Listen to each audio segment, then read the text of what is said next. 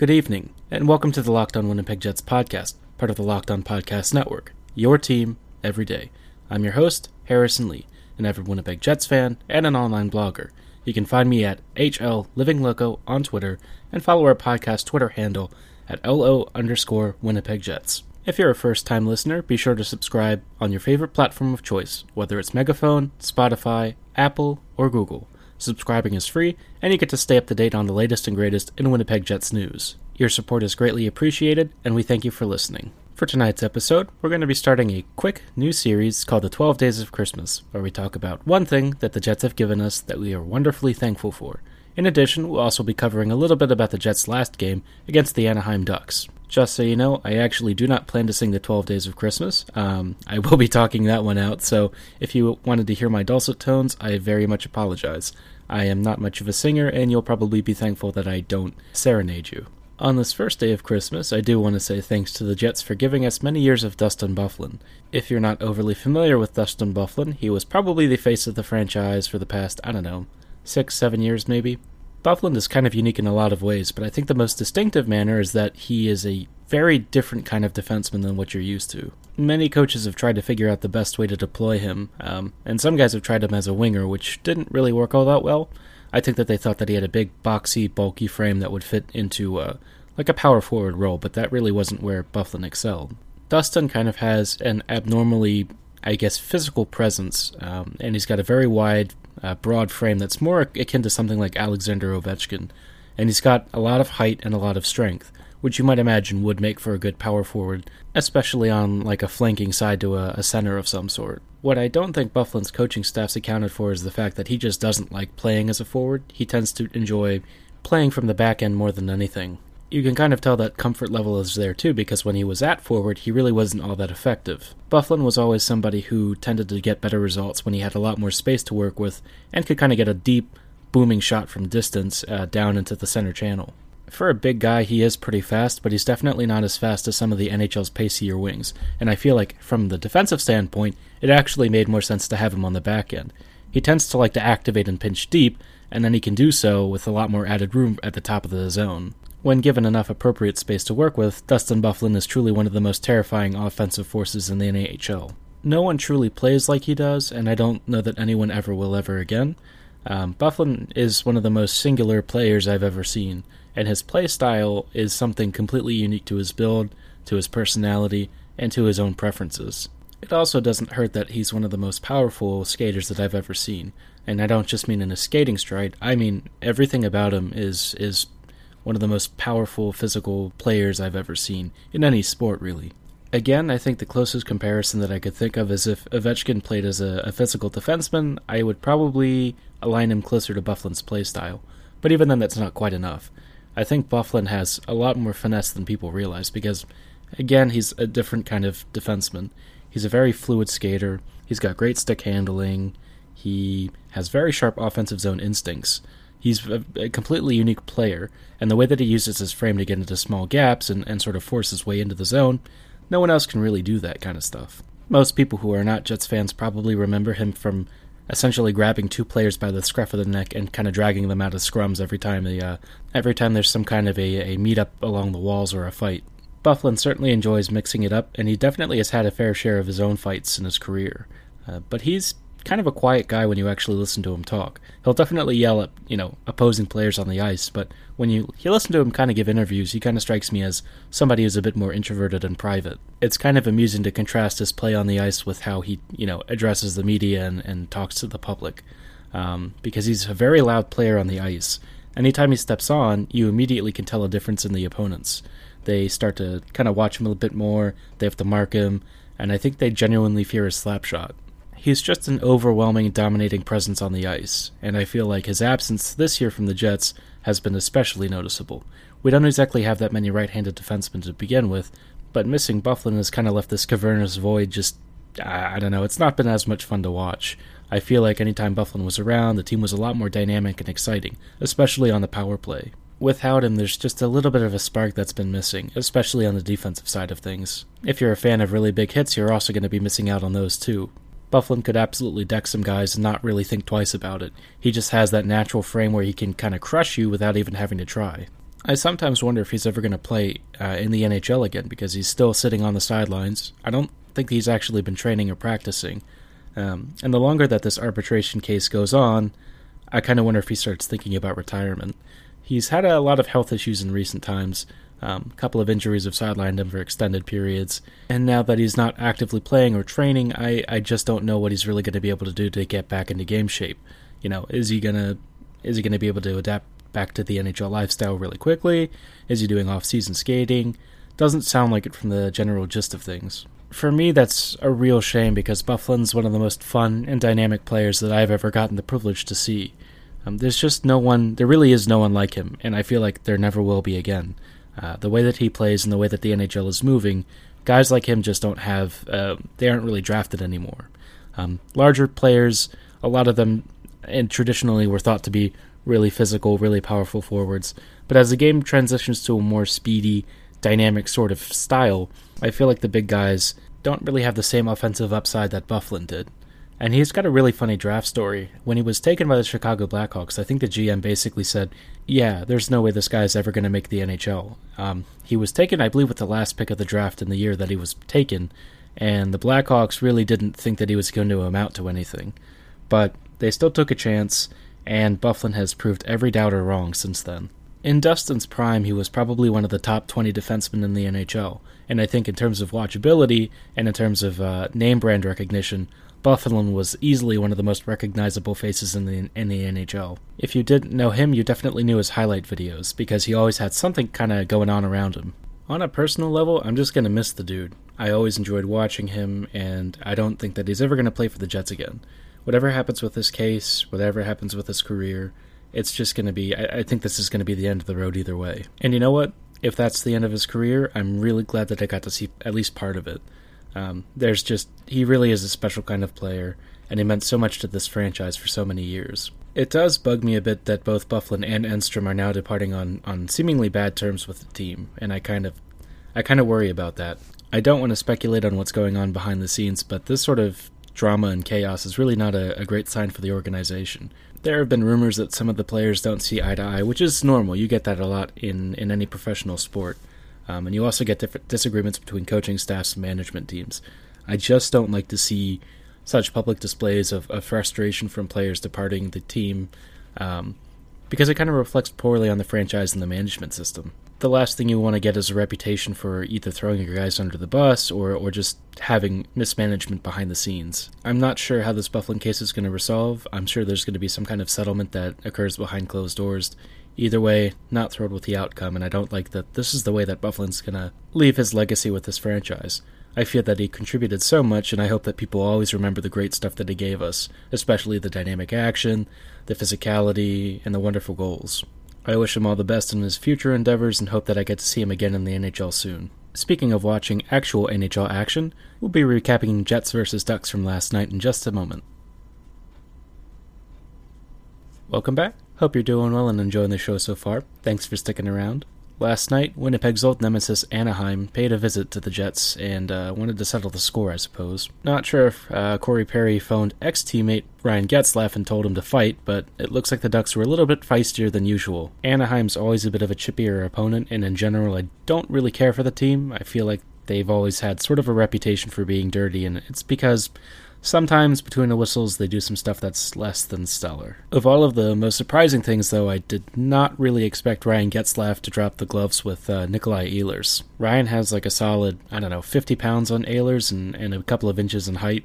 And Ryan also has like a huge wingspan, and he's certainly not afraid to mix it up in a bit of fisticuffs, uh, which is not really great for Ehlers because Nick is definitely not an enforcer. Um, he's a speedy winger, kind of needs his hands to shoot, and getting into a fight um, jeopardizes all of those things, really.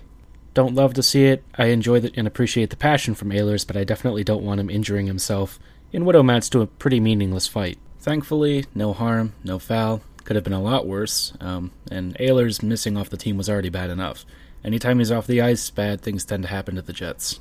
I know Winnipeg is defensively a bit more vulnerable than usual, but last night was especially bad when they were trying to make uh, even simple zone clearances. Winnipeg has had issues all season long just doing things like winning battles along the boards, making passes that allow them to spring breakouts.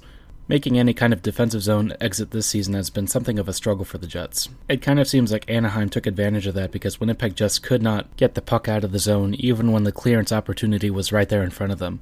I feel like the defensive structure of this team just doesn't seem to work right. Um, and Winnipeg doesn't seem to have a whole lot of chemistry when they need to make a zone exit. If one route along one side was sealed off, they would kind of throw it back along the other side, but the defender who was supposed to be there and then the link up forward, neither of them were really in position, and it just kind of kept going back and forth and back and forth, and Anaheim would create some offensive opportunities off those chances. It's not like either team was especially dangerous throughout most of the game, but all of these failed zone clearances started to add up really quickly. Against a team with higher and elite scoring talent, I feel like the Jets would have been punished pretty harshly for their defensive efforts.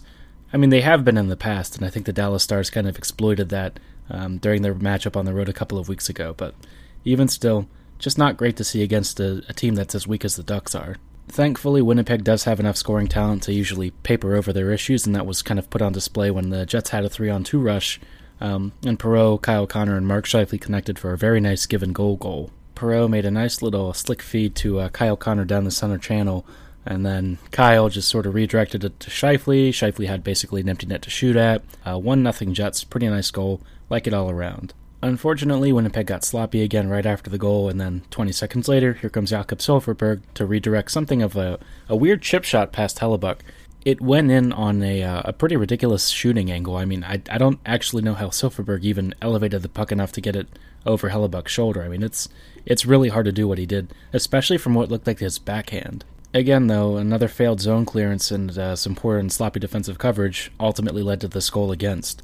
And Winnipeg, you know, they've had a habit of doing that this season. It's again, it's not surprising. I'm not shocked, um, but it is a little bit frustrating that there just isn't enough support for the defensemen from the forwards. Whatever zone schemes the Jets are using just doesn't really seem to be working, and I feel like guys don't really have a great feeling of whose assignment is supposed to be whose, especially when there's a lot of overlapping. The first period ended 1 1, and then the Jets moved on to the second frame, where again they were still pretty decent. I mean, the Jets generally had the run of play throughout most of the game, even though they weren't really creating that many high danger scoring opportunities. Generally speaking, the Jets kind of had to shoot from multiple areas of the ice, um, and nothing all that dangerous. I think Gibson had a, a, generally easier body of work, but Winnipeg still did create around, I don't know, 35 shots, maybe 34. I'm not fond of shots from the point or anything that I view as more empty calorie filler shots, but you never know the Ducks are defensively susceptible, much like the Jets are, so Winnipeg can exploit those matchup issues sometimes. In one of those rare matchup wins, Adam Lowry actually managed to collect a nice goal for himself. Um, he's been a bit snake bitten this season. It was only his third goal of the year, even though he's been putting some really dangerous breakaways and shooting attempts against. I feel like it's probably been a bit frustrating for him because he's always the one in the right position, but he just doesn't have the finishing or hands to, to usually capitalize like he used to. I think like 99% of that is just really bad luck, but he's also not like Kyle Connor or Mark Scheifele who have some phenomenal shooting mechanics and techniques. I think he's a pretty ordinary shooter, generally speaking. When he does score, it's a nice benefit more than anything. Um, you kind of want him for a shutdown role and his ability to drive the forecheck, but you aren't really expecting that many goals for points. The goal was at the tail end of the second period, so Winnipeg walked into the third with a 2 1 lead, um, a lead that they unfortunately weren't really able to hold. The Ducks created some chaos around Hellebuyck off of a, a, busted sequence, and I think somebody went into the net. One of the Jets kind of took Hellebuyck off of his feet. The puck is squirting around by the edge of one of the posts, and here comes Devin Shore to just tuck it in. I think the shot was initially taken by Troy Terry, um, and then Shore found it. It was an empty net. He just tucked it in. And uh, it was a pretty rough goal. I mean, it's one of those things where again, Winnipeg's inability to clear the zone is is kind of biting them. But you know, what can you do at this point? Barring Winnipeg making some kind of philosophical change or systems change, they're just going to keep giving these goals up every so often. Evidently, the NHL officials were in the giving spirit again, but this time they did it in favor of Winnipeg.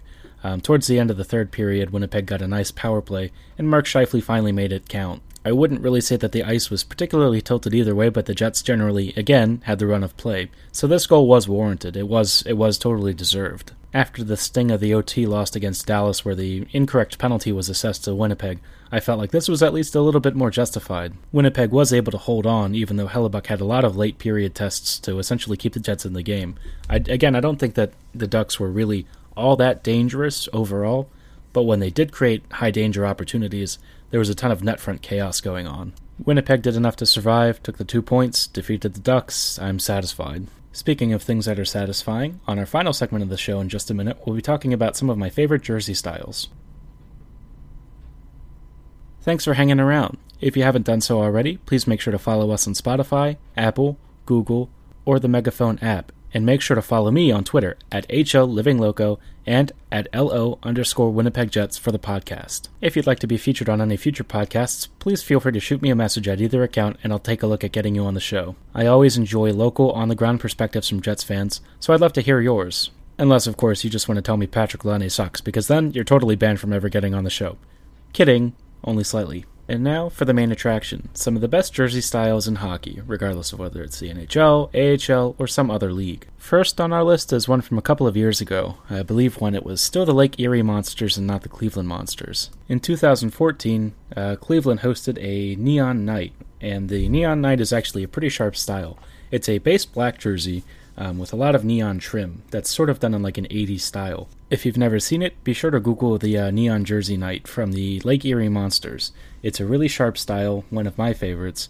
Because it's so cool and it was only one for one game, it's unfortunately extremely difficult to find one that's available. I don't know that I've actually ever seen like a replica for sale, for instance. I've only ever seen a few game worns that were around, and most of them were pretty expensive. If you can find one, it's one of the sharpest jersey styles you'll ever see, and I think you'll love the Lake Erie Monsters logo. That's also done in like a neon lighting style. It's a very sharp jersey, one of my favorite styles, and one that I'd love to own one day. On a related AHL note, one of my other personal favorite minor league styles is the Houston Aeros away jersey from I believe the 2012 season. It was one of the last years that the Aeros were in existence, and this style is essentially a solid green Minnesota Wild jersey but the shoulders have been redone with some silver trim, and then part of it is actually stitched to look like a bomber of some sort. It has like a 40s, 50s Americana vintage thing going on, and I really like the style. It's also really hard to find. There aren't that many of them in existence. I've only seen a handful of them available, either on sale or in replica or game worn form, um, because the jerseys just didn't get circulated very much. Um, any that are out there are pretty hard to locate. But if you can find one, it's one of the coolest styles you'll ever see. This next one actually comes from the ECHL from another defunct franchise, the Las Vegas Wranglers. Um, the Wranglers folded several years ago, but they did have some really funny specialty night jerseys. One of them was like a, a Girl Scouts jersey that I, or either Girl Scouts or Boy Scouts, one of those two. It's a hideous looking thing. It's like one of those sublimated jerseys that's that's styled to look like somebody's uniform. Um, but it's a it's a really cool style. It is pretty rare. I've seen maybe one or two surface over the past five or six years. A pretty uncommon style, but if you can find it, also a really funny one. It's a very funny conversation piece, that's for sure. From the major junior leagues, we did have a, a really interesting one from the Niagara Ice Dogs. I call this one the Robo Dog. Um, the Ice Dogs had a, a logo that I think was done after Don Cherry's dog. But this style was a Nike jersey, and the logo itself kind of looked like a transformer from the 80s. Really cool jersey, really sharp. The home, I believe, was a base black jersey with like red trim. Really sharp. And again, not terribly common, but definitely easier to find than some of the other ones I talked about earlier. From Winnipeg's own Jersey Vaults, one of the best styles that they've ever done uh, was actually from the Manitoba Moose. The Moose had this firefighter specialty night jersey that, if you've never seen it, it's probably one of the, the nicest, sharpest first responder honor jerseys that you'll find. Uh, the style is beautiful, it's extremely hard to get. Um, I've never actually been able to get my hands on one myself, but I'm sure they're definitely out there somewhere. If I recall correctly, they were auctioned off for charity when they were sold, and I don't really recall if any of the blank ones made it out to the public. I know that they are out, there are a few of them that are out there, but I haven't really seen them. One that you for sure can definitely get your hands on is the Heritage Away Classic jersey from the Jets from last season, which stands as one of my favorite regular season jerseys of all time. I'm not sure why Winnipeg just hasn't made this a full time jersey, whether it's an alternate or just a home jersey in general, but it's probably one of the best styles they've ever put out. I definitely like it more than the navy one that they released this year. Both are sharp in their own right, but the white one that they had last year was definitely among the best. I really wish they had worn it more for than like three games because I feel like that jersey had good luck and it was a nice style. Very pleasing to the eye, a nice tribute to the old franchises, just a beautiful jersey design all around. I definitely did not like the shift to the aviators, though. Those ones just aren't all that appealing to me, and I feel like the, the white version of the Heritage Classic from last year is far superior. On a related note to throwback jerseys, I have to give a shout out to the Washington Capitals' third jersey, which has the white shoulders with a solid red main body. Living around DC, of course, you see these ones worn a lot by fans, but it's just one of the sharpest jersey styles, period. I definitely think it's a, a top 10 for me. I love it enough that I actually had to get one for myself because it's just such a sharp style, and especially with the blue font on the back, it's just a perfect jersey design and a great tribute to the early Caps history. Speaking of early jersey history, I have to say that the Vancouver Flying Skates is right up there. If you've never seen the 80s throwbacks that have the like orange and yellow trim, those ones are among Vancouver's best jerseys that they've ever worn.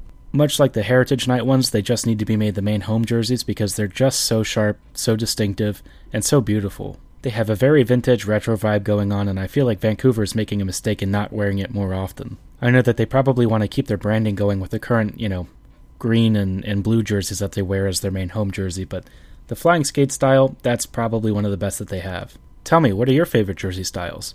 I'd love to know what you think, so make sure you hit me up at Twitter with your jersey suggestions and comments. Maybe I'll even talk about it on our next podcast. With that, thanks for listening and have a great one. Go Jets go.